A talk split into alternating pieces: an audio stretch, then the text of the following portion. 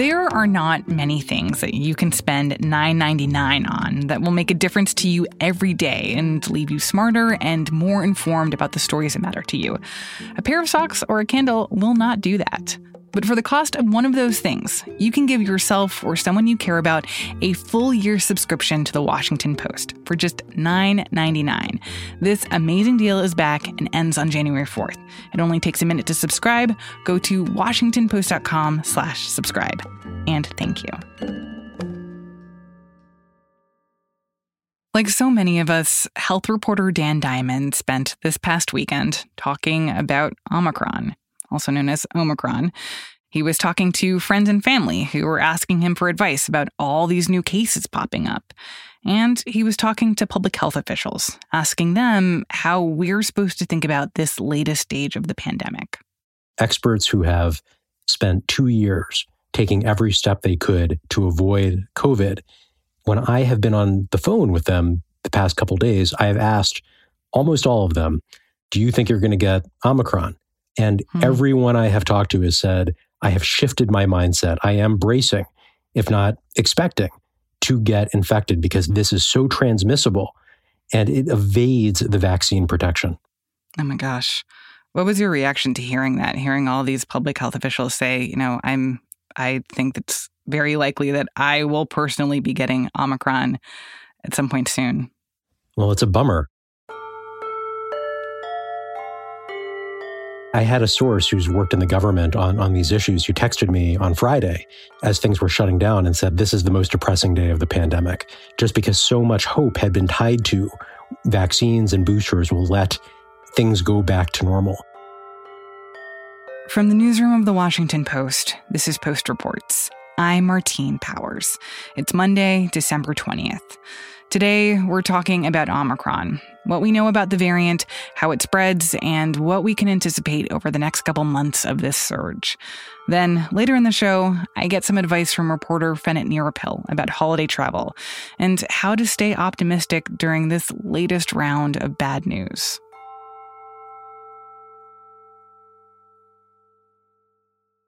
I think the sliver of good news as we speak the Omicron infections in lots of people who have been double vaccinated, who have boosters, appear to be relatively small. Now, I do know people who have had a rougher go of it, like a rough flu, but mm-hmm. that's significantly better than the alternative of ending up in the hospital.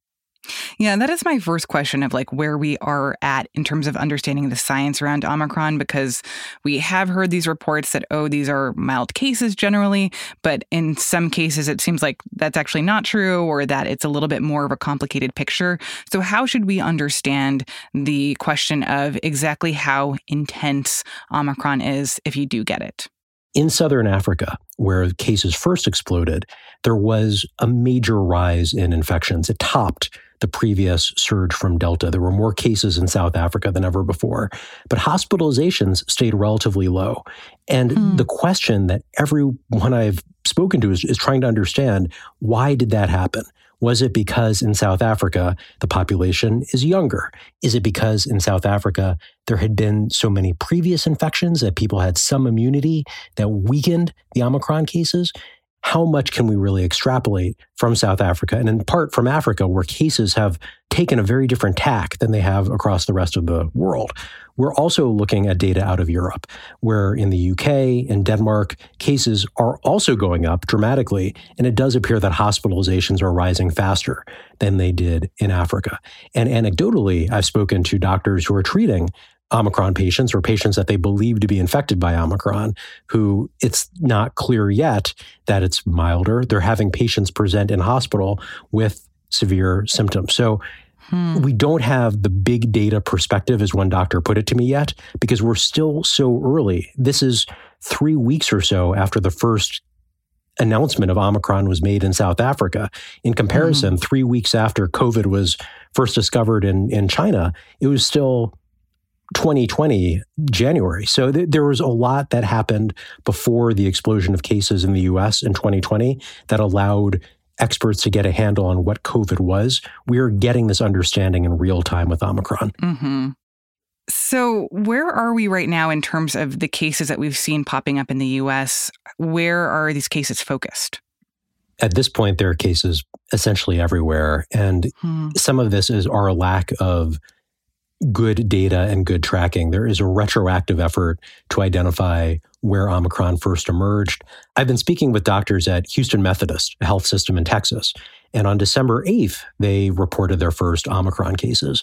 For months, they had seen only Delta COVID cases. 100% of cases were Delta.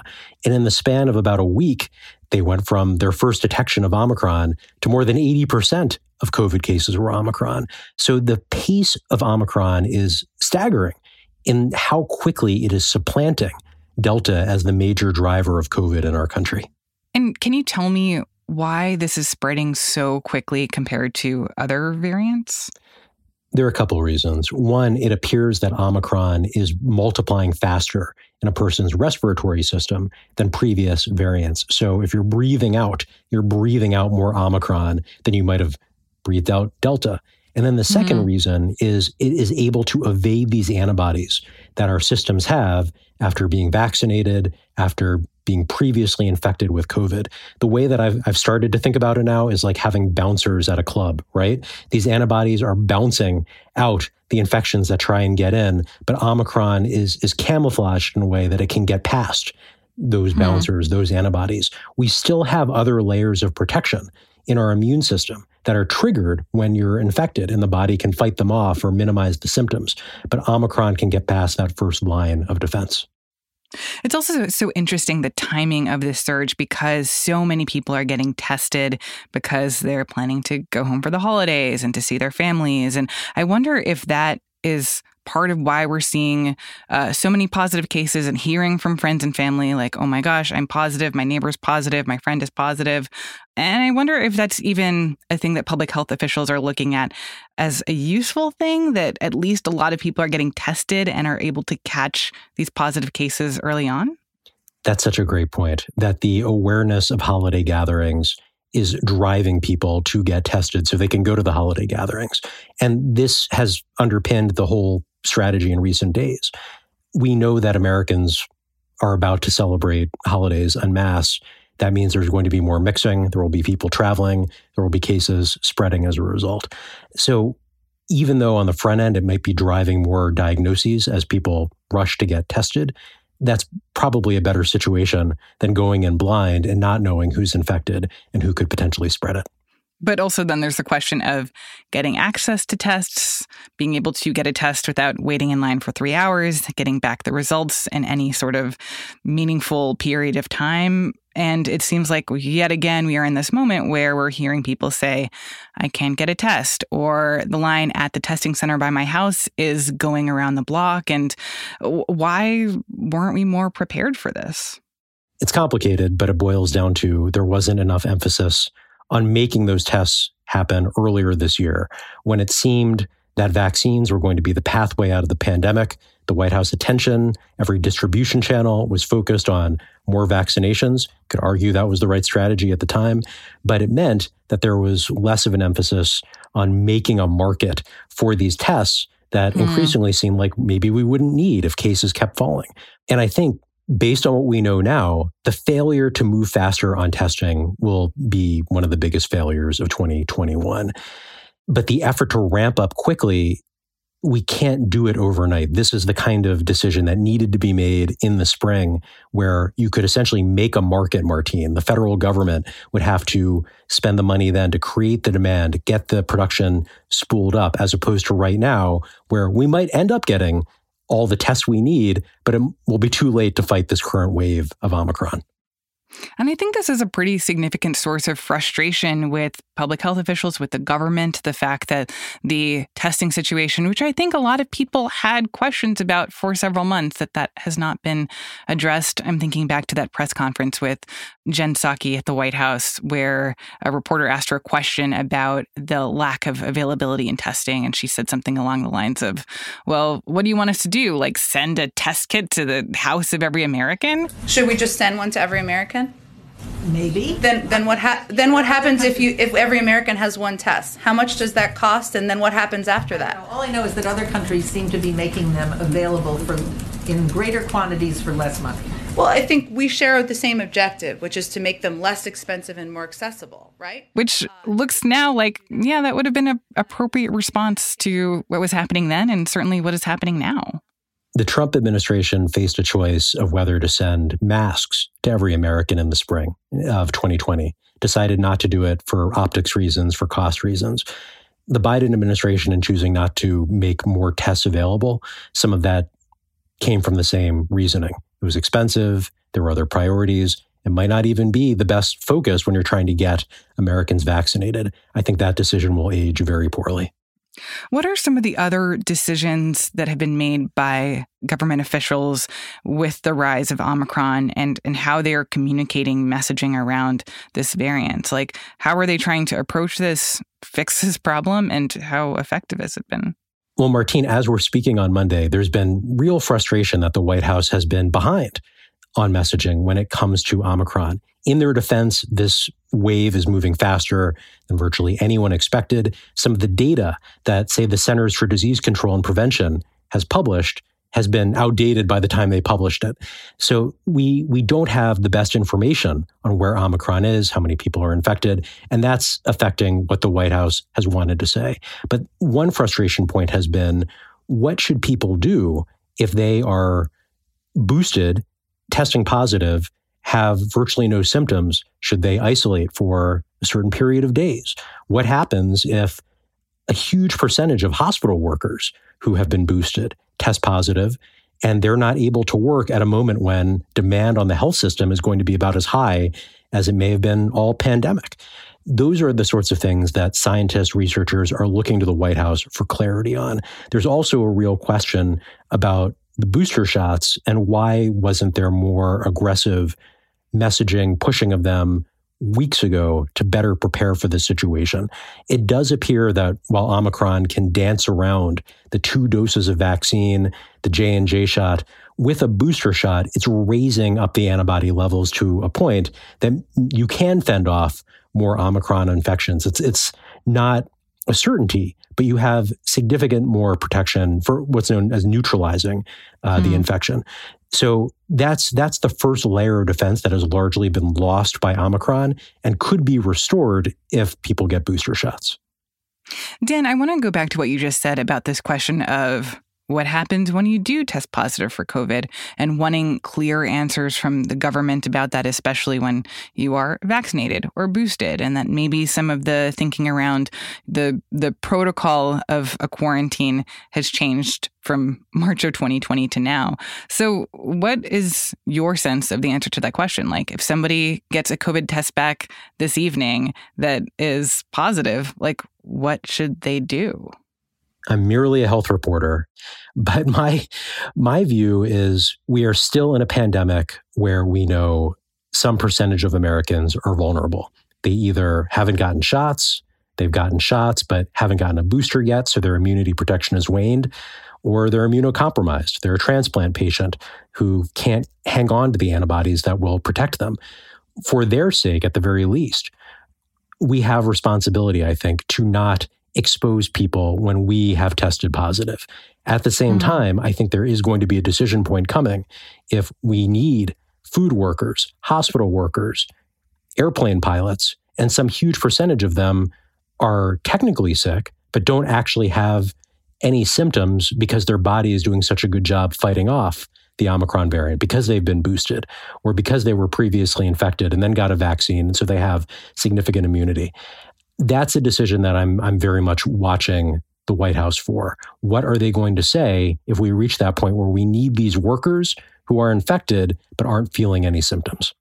So with all that in mind, like if if a friend called you and said, you know, I like should I just not be coming out of my house at all? Should I be allowing myself to at least go for masked walks or being able to venture out a little bit while having tested positive? Like, what do you think is the right answer here? I've been fielding questions from friends and family all month, ever since the first emergence of Omicron, ever since I was the dark cloud at Thanksgiving warning that this new variant had emerged and it was it was making me pessimistic about the next couple weeks. What I have told folks who have worried about being exposed to Omicron is this is a reminder to wear a mask when you're in public, when you're interacting with people, to try and get tested to the best ability you can. Given the lack of access to tests, I know that's hard, but the more we can do to know our status at a moment when a lot of us are getting together for family gatherings, the better.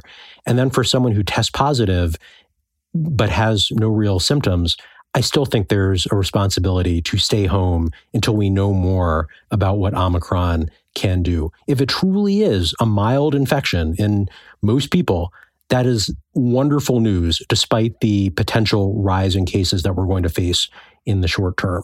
But we don't know that yet. And until we know more, erring on the side of caution, to me, ages the best than being reckless and regretting it later. Absolutely. Dan, when is this going to be over? I I thought on some level life would be back to normal-ish by now. When we spoke a few weeks ago, Martine, I, I had started swimming again, which I'd put off for most of the pandemic because mm. I didn't want to be in these little locker rooms with people. Yeah. Uh, I, I had started making bigger travel plans again, but the pandemic is going to keep challenging us in ways that are unpredictable. It is possible that Omicron will end up being a blessing in disguise if it turns out to be minimal symptoms, spreads around the world, boosts immunity. There will be a lot of pain up front, but there also could be some benefit down the road. But we just don't know that yet. And that, unfortunately, is what happens with a novel virus. We, we are combating it faster than ever, but it is evolving as fast as it can.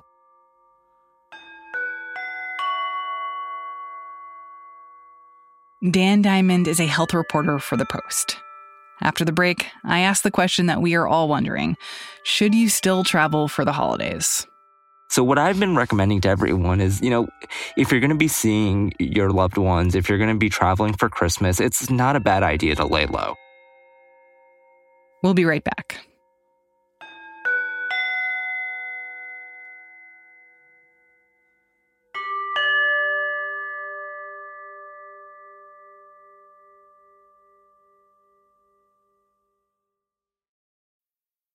I'm Alex Schwartz. I'm Naomi Fry. I'm Vinson Cunningham, and this is Critics at Large, a New Yorker podcast for the culturally curious. Each week, we're going to talk about a big idea that's showing up across the cultural landscape, and we'll trace it through all the mediums we love books, movies, television, music, art. And I always want to talk about celebrity gossip, too. Of course. We hope you'll join us for new episodes each Thursday. Follow Critics at Large today, wherever you get podcasts.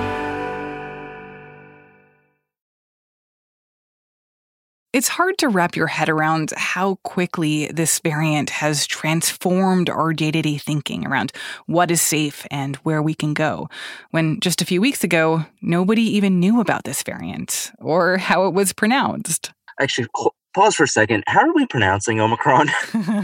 this is a question that I think about literally every day. I've been saying Omicron because that's what the dictionary says is the American pronunciation, but I recognize that a lot of other people are saying Omicron. So I think that this is a safe space for various pronunciations of this variant. I'm just going to stick to Omicron for the time being. That's health reporter Fenit Nirappil. I wanted to ask him how we should apply all this new information about Omicron to our plans for gathering during the holidays. I think a lot of us were hoping to have that happy uh, Christmas and have something out of a Hallmark movie where, after so long of dealing with this pandemic, it's now behind us and we can all get together. But that's just not reality right now. I mean, yes, people can get together. You're not seeing uh, public health officials telling people to stop their Christmas plans or stop their Christmas gatherings. And that's because we have the tools to reduce risk in a way that we didn't. So we have that ability to get tested before we see our family. We have that ability to lay low in the week leading up to traveling for the holidays. We have the ability to wear masks and to get a booster in advance as an extra layer of protection.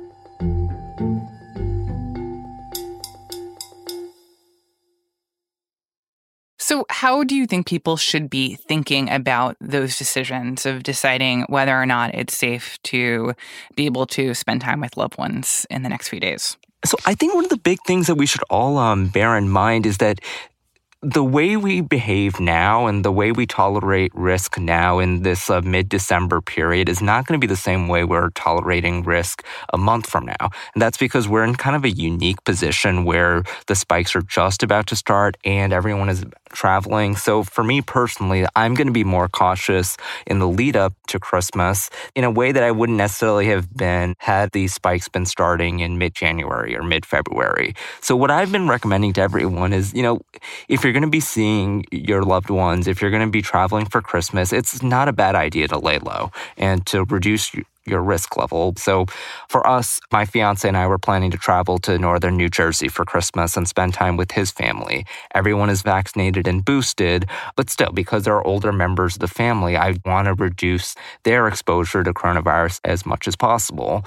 But my uh, fiance is a teacher. The school year just finished, and he wanted to spend some time with some of his fellow teacher friends this past weekend. So we just devised a plan to do it in a way to minimize risk. He went to like a bar, but he went to the roof rooftop of the bar where there's no one else really sitting around him. And he and his friends who all went out had all recently undergone a PCR test that came back negative. So there are ways to go about living your life while reducing your risk and reducing your exposure and reducing the likelihood that you're going to be contributing to a massive spike in cases. I think I'm in a similar position right now. My family is now here in my house, staying with me. Um, my mom got here last night. And so it feels like the question of should they travel is a question that we have already gotten past. But I think at this point, you know, one of our big traditions is to go to a movie on Christmas Day. And I think that is a conversation that we're having right now is is this worth the risk of going to a movie theater right now? And I think where we're going to get to is no, it's not worth the risk. And so I think also this conversation is about what are you doing once you get to your family are conversations that feel really urgent right now and the other part of the conversation too is think about how can I minimize my exposure to other people after the holidays and after I've been exposed myself. So it's not a bad idea to lay low after Christmas as well and to get tested so you know your status before you unwillingly end up exposing other people. Because if the preliminary evidence about Omicron being more mild does turn out to be uh, correct and it's akin to nothing more than a bad cold or a mild cold for most uh, vaccinated and boosted people, that's good. But we also don't want people uh, spreading it around to the people who are going to have a harder time fighting back Omicron. And that includes the immunocompromised, the elderly, and people who haven't been vaccinated. And I know that there's the temptation to say, you know, if you didn't get uh, vaccinated, you got what was coming to you. But there's a whole host of reasons that people may not have been uh, vaccinated. I would just caution against making assumptions about uh, the people and around you. And Fenit, what about holiday parties? Like for people who still had plans to gather with friends, go to a bar, or go hang out at somebody's house, like is that is that a thing that you would advise? I think the decision to attend a holiday party totally depends on your individual circumstances and the circumstances of your family. For me, I decided to skip the holiday parties because of the anecdotal reports of outbreaks at holiday parties, even where there were testing requirements and vaccine requirements. I was comforted by the fact that a lot of the reports of outbreaks in holiday parties were overwhelmingly people with mild symptoms. And so, on a personal level, I'm not so much worried about getting uh, mild symptoms from Omicron on as a vaccinated and fully boosted person, but I also want to attend Christmas. And so I don't want to have a mild infection that still forces me to quarantine. And I don't want to unwittingly infect older people in my family whose immune systems would have a harder time fighting back against Omicron, even if they are vaccinated. So for people like navigating these decisions, with holiday parties and other social events before the holidays. This is one where I would say that the timing matters and that the risk decisions we're making now aren't the same decisions we're going to be making when we don't have holiday travel coming up. And where does testing fit into this? We obviously have been talking about at home tests, taking rapid tests to be able to at least get a little bit more peace of mind before seeing loved ones. But it seems like at this point, that's a little bit easier said than done. Yeah, right now the testing system in the United States is under major strain because of huge demand with people wanting to get tested before they go home for the holidays, with people increasingly exposed to the virus as it's surging in various parts of the country, and with the testing requirements in order to travel or attend big events. So we are seeing people facing challenges buying a rapid test kit or getting an appointment for a test. Usually it's not insurmountable because there's so many different testing options out there from public to private but the experts that I talked to say that good pandemic response would make testing really easy because you don't want to have those hurdles in there of someone saying, "Well, I looked at CVS, I looked at Walgreens, I did I I can't deal with this anymore. I'm done here. I'm probably just a cold." I think that for so many of us who were dreaming of this hallmark holiday season where we could just feel vaccinated, feel chill, be able to enjoy time with our loved ones. And it's just, I think, exhausting to be entering yet another surge and going into this holiday season being very worried. Um, what is your advice on how we can balance this sense of complete exhaustion with needing to still be braced for another wave? It's hard. And I just want to say, first and foremost, that it's okay to be fed up with this. It's okay to feel exhausted. It's okay to uh, be at your wits' end because a lot of us are. And this virus has been causing havoc for so long. But the other point that I would make too is that, you know, almost two years into this, we realize that it's not at the same five alarm fire every single week, every single month. But this is a time that we want to be uh, thoughtful, both about us as an individual and for our communities. Because even if most people who get sick in the latest surge end up being fine, remember, even if the hospitalization rate with Omicron is lower, if a lot of people are getting sick and all at the same time, a small percentage of that is still a large number of people who are going to be going to the hospitals. That can end up straining the healthcare system and making it harder for everyone to get care, whether you slice your hand while cooking for Christmas or if you get into a car accident. We want a good functioning healthcare system. And right now, we do face a risk if there's a massive explosion of cases all at once. So, what I would say to people is look at the moment that we're in as hopefully a temporary moment, and just remember that there's a lot that we've learned over the last two years. There's a lot we've learned about navigating risk, there's a lot we've learned about how to protect ourselves. So, even though it can feel like spring 2020 at times with that sense of foreboding doom, it's not spring 2020. We've grown so much as a society and as individuals since then. Fenit Nirappil covers healthcare and the coronavirus for The Post. That's it for Post Reports. Thanks for listening. Today's show was produced by Rennie Svirnovskiy and Emma Talkoff. It was mixed by Sean Carter and edited by Ariel Plotnick. Don't forget to head to washingtonpost.com slash subscribe to get a great deal on a one-year subscription to the Post for just $9.99. Again, that's washingtonpost.com slash subscribe. I'm Martine Powers. We'll be back tomorrow with more stories from the Washington Post.